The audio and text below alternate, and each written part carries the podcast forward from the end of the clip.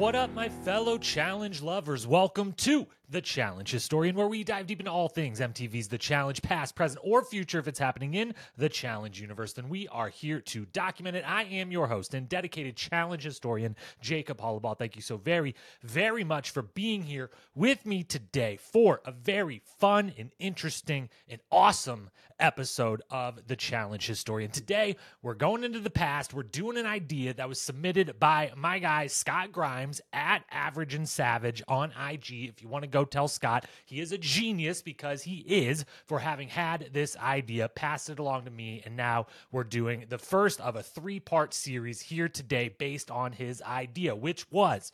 OG Rivals or OG X's season? What if instead of seasons 21 and 22, when they debuted Rivals in Battle of the Exes, respectively, they did those iconic themes much earlier on. Who would the teams have been? How amazing would it have been? Etc. Etc. Etc. You get it. OG Rivals or exes seasons done earlier in the timeline of the challenge. I loved, loved this idea. And so I've run with it. Now, Scott put together an entire roster of his own OG Rivals version, which is incredible, much of which I will be talking about and even adopting into my own Rivals OG season that I'll be talking about in the next episode of this podcast series. Today, however, I am starting with X's. I decided I wanted to start with Battle of the Exes. There is rumors that after X's and Rivals, I may even throw in a Ride or Dies OG edition because even if the recent Ride or Dies theme didn't produce, you know, the iconic season that Rivals and X's did over the years, the format still fits and kind of works as a perfect little third outlet to go in this little series. So we're gonna do X's today. We're gonna do Rivals after that, and then maybe, possibly, probably gonna do a Ride or Dies OG edition as well. Get to talk about some of the OG besties. So be on the lookout for those in the coming days and weeks. But for today, we're talking Battle of the Exes OG edition. Now, this intro you are listening to right now is being recorded just for you, the audio listener, who I love and adore. And I thank you for having been here with me over the last two years worth of challenge related podcast. Everything after this intro, though, was recorded both for audio and for video and is running on YouTube with some graphics and fun visual things going on. So, if you want to just listen, amazing. You're in the right spot. Keep on going. Don't do anything. If you'd prefer to watch along, head on over to YouTube. Link is in the show notes or search Challenge Historian on YouTube. You'll find me there or really anywhere you're looking for me. Search that. And if I'm there, that's how you'll find me. As always, thank you so much for being here. And if you want to be super awesome, just like Scott, have your idea turned into a full blown episode as well, hit me up. Tell me what you got at Challenge Historian on Instagram. That's where you can get in touch. Without further ado, the Battle of the Exes OG edition. The Battle of the Exes theme produced two of the all time great MTV The Challenge seasons, 22 and 26. But what if we wouldn't have had to wait so long? What if the true OGs of the game and their not so better halves would have been given the chance to work with the ones whose heart they broke for a chance at a life changing sum of money? Would Trishelle and Miz as partners have been absolute TV gold? Could Tanya and Theo have been the most chaotic team of all time? Would another legendary season have occurred? I say yes to all of it. Now, let me tell you why. Turns out the folks were hooking up on the real world road rules and the challenge house basically from the day each of those franchises were conceived. So, with so much juicy history to pull from with the OGs, why, why did we have to wait so long until season 22 for production to realize this gold mine of a theme they were sitting on? I'm here to correct that record, at least hypothetically. Though, if you do know about any working time machines, hit me up, get in touch, because obviously redoing old seasons of the challenge would be the most important thing to use such technology for. So, just for fun, let's all together, hand in hand, take a little stroll down challenge history lane and look at what a battle of the Exes would have been like if it would have been done earlier. Now, when's the perfect time to do it, you ask? I would say the perfect time would have been immediately after the duel. Having X's be the 14th season would have given us plenty of OG love gone wrong to work with. It would have occurred when the show was at an all time high, and it could have introduced a new amazing theme to the rotation before coming back to finish the Inferno and Gauntlet trilogies. As for the cast, some of the following folks, they kissed in bars, some of them borderline had sex on the bus in front of their castmates. Most of them officially dated in one capacity or another, but all of them had one thing in common it didn't work out. That's why they're called Exes, after all. I've got 12 pairs getting that call from production for this hypothetical OG's Exes season. Let's find out who they are. 12 teams make up this cast, all of them a wide range of romantic relationships that have transpired. Let's go through them each one at a time, starting chronologically with the first one we ever saw on our screens, which was Ronnie and Kefla. They hooked up off of the show before flirting their way throughout Real World Road Rules Challenge Season 2. They would be physical threats for sure in this house. They'd be the kind of exes team that is kind of icy towards each other, distant from each other in the house, but they show up to play when TJ blows that horn. Second team, Holly and Dan. Now, these two became besties on Challenge 2000. Problem was, Holly thought they were soulmates and Dan had a girlfriend. And Dan was reluctant to, you know, budge on his loyalty to that girlfriend. Holly, by season end, openly loves Dan, expresses that love to the camera via confessional all of the time. And the goodbye between the two is absolutely heart wrenching. They would be the most likely pair to actually get along, maybe even end up dating, but has the sportification of the show passed them by? We would see. Third team, Emily Bailey and James Orlando. Now, a bit of a history here with these two. Back on Extreme Challenge, James Orlando claimed to Rebecca, fellow castmate, that he couldn't get any girls. But then the two of them, well, they hook up. Then they break up because she calls him a young cocky dummy. And then they sleep together in the one hotel room that the whole team gets for one night only, making everyone else sleep on the Winnebago that night. They definitely do not end the season together, though. And that is where Emily Bailey steps in. She sees all of this transpire and says, you know what? That's my guy. The two start dating off the show. They are then on Battle of the Sexes, two together, where once he is eliminated, Emily decides, I can't be here without him. She leaves too, and she probably should have stayed because uh, Emily and James, they didn't stick it out. They would be the wild card team. They could get along. They could never want to speak. James still could be a super young and dumb, or he could have his head on right, realize they have the combined athleticism and brain power to actually compete.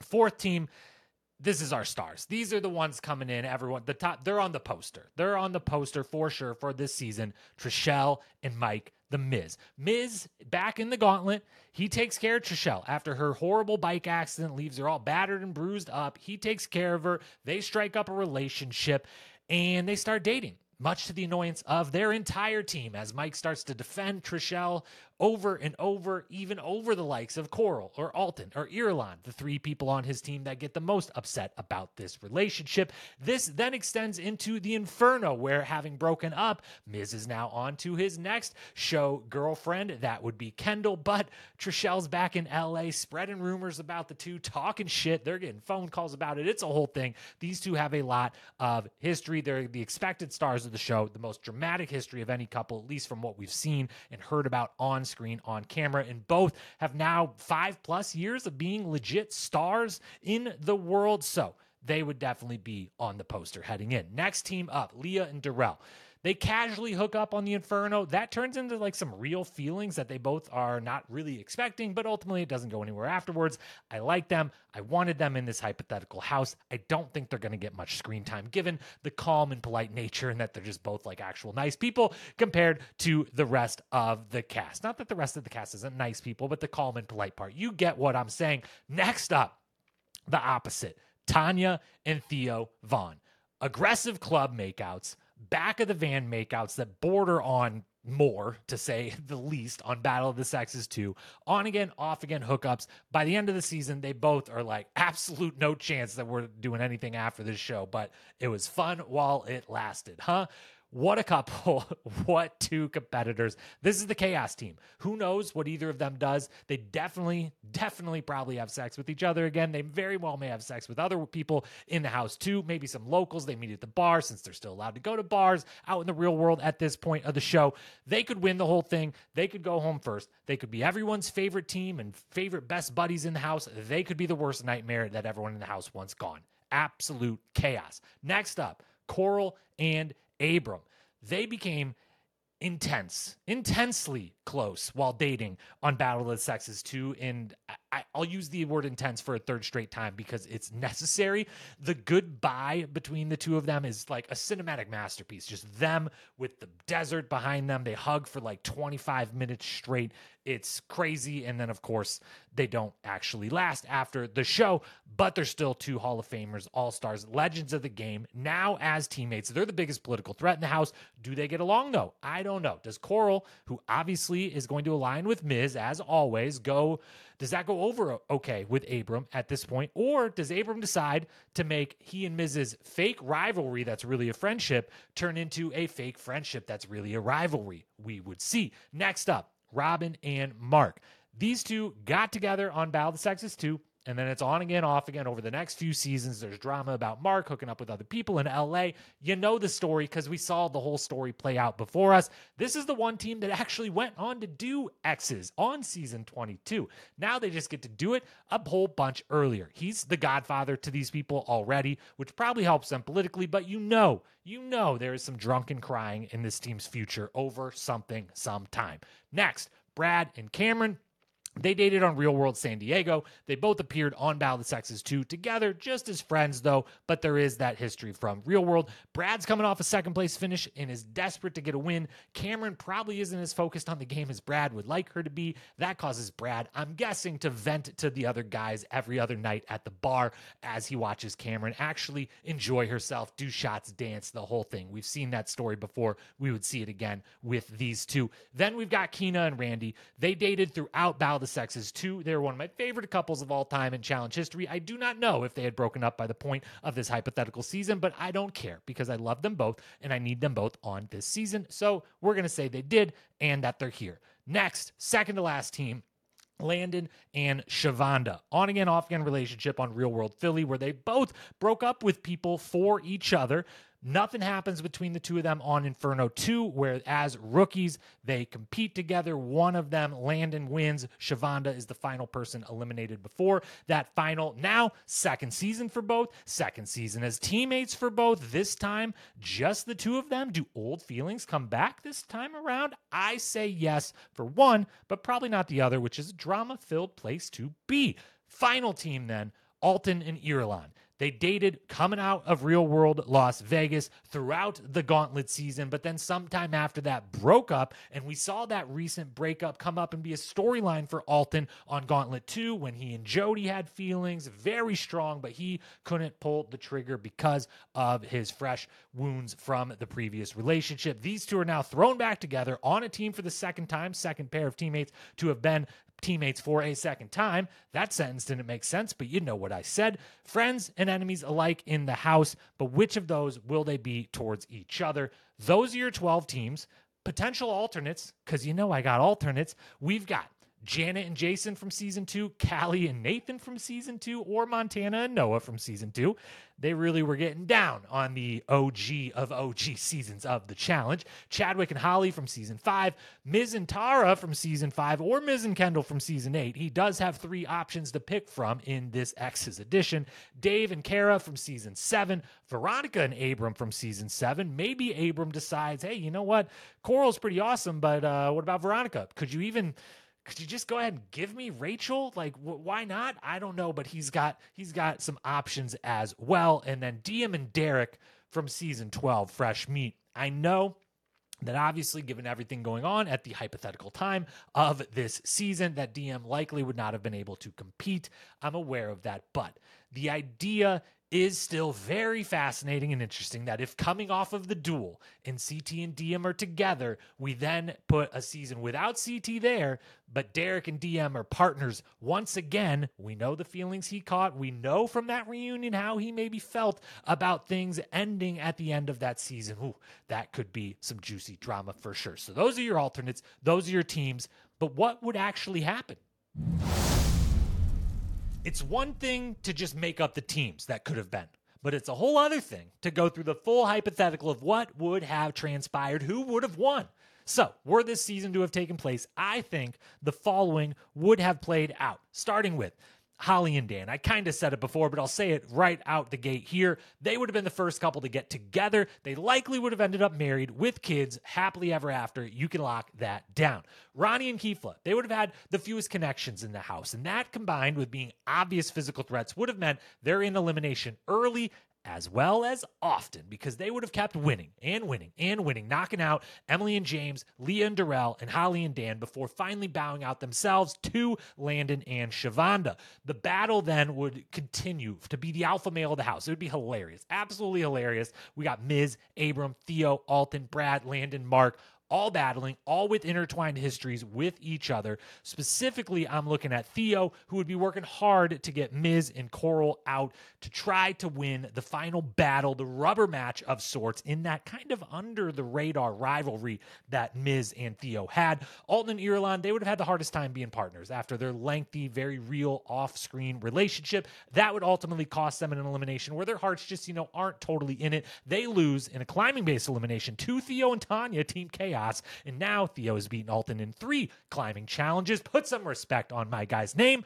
Those two are out. The other two continue. Mark and Robin, you know, they they would just be a little bit too dysfunctional. Brad and Cameron, Kina and Randy, they wouldn't have quite enough friends. So the three of those teams, they end up going home the final three spots, leaving Miz Trishelle, Coral Abram, Theo Tanya, Landon, and Shavonda to go to the final where I believe Landon and Shavonda would win going away, setting the stage for her to do more seasons like she should have done anyways. Why did she not get calls back? I do not know. And Landon to get his all time great status earned even earlier. Miz and Trishelle would be the stars of the season as expected. Coral and Kina would not get along. Ronnie and Kefla would realize that they're kind of actually glad that they didn't do more seasons with these wild folks, and everyone everyone would have been thrilled that somehow, some way, against all odds, the Austin couples hadn't yet broken up, so none of them would get the invite. Did I miss anyone? Would you have watched this season? Do you think it would have been, in my very best Miz voice, awesome? Let me know in the comments below. If you ask me if this season is ultimately as good as the eventual X's seasons that actually happened, Probably not. Mainly because the ones that really happened are all timers, mainly. It's pretty hard to get to that level. But also because while there's a lot of romance in the early days of this show, it was a bit more casual hooking up, and there hadn't quite been enough time to pass to allow some of those really deep and wild relationships to transpire over the years. Most of these teams make a lot of sense, would be amazing as X's teams, but a few of them, if you're sitting there thinking, hey, you stretched a little with this one or that one, or yes, they dated, but would it ultimately have been that interesting on an X's season? I'm with you. It works really well, but not quite perfectly. But you know what theme would work perfectly for the OGs? Like legit, perfect, perfect rivals. Looks like this time traveling challenge producer has some work to do. Until next time, thanks so much for watching. I love you. Now hit that subscribe button because this video is literally seconds away from ending.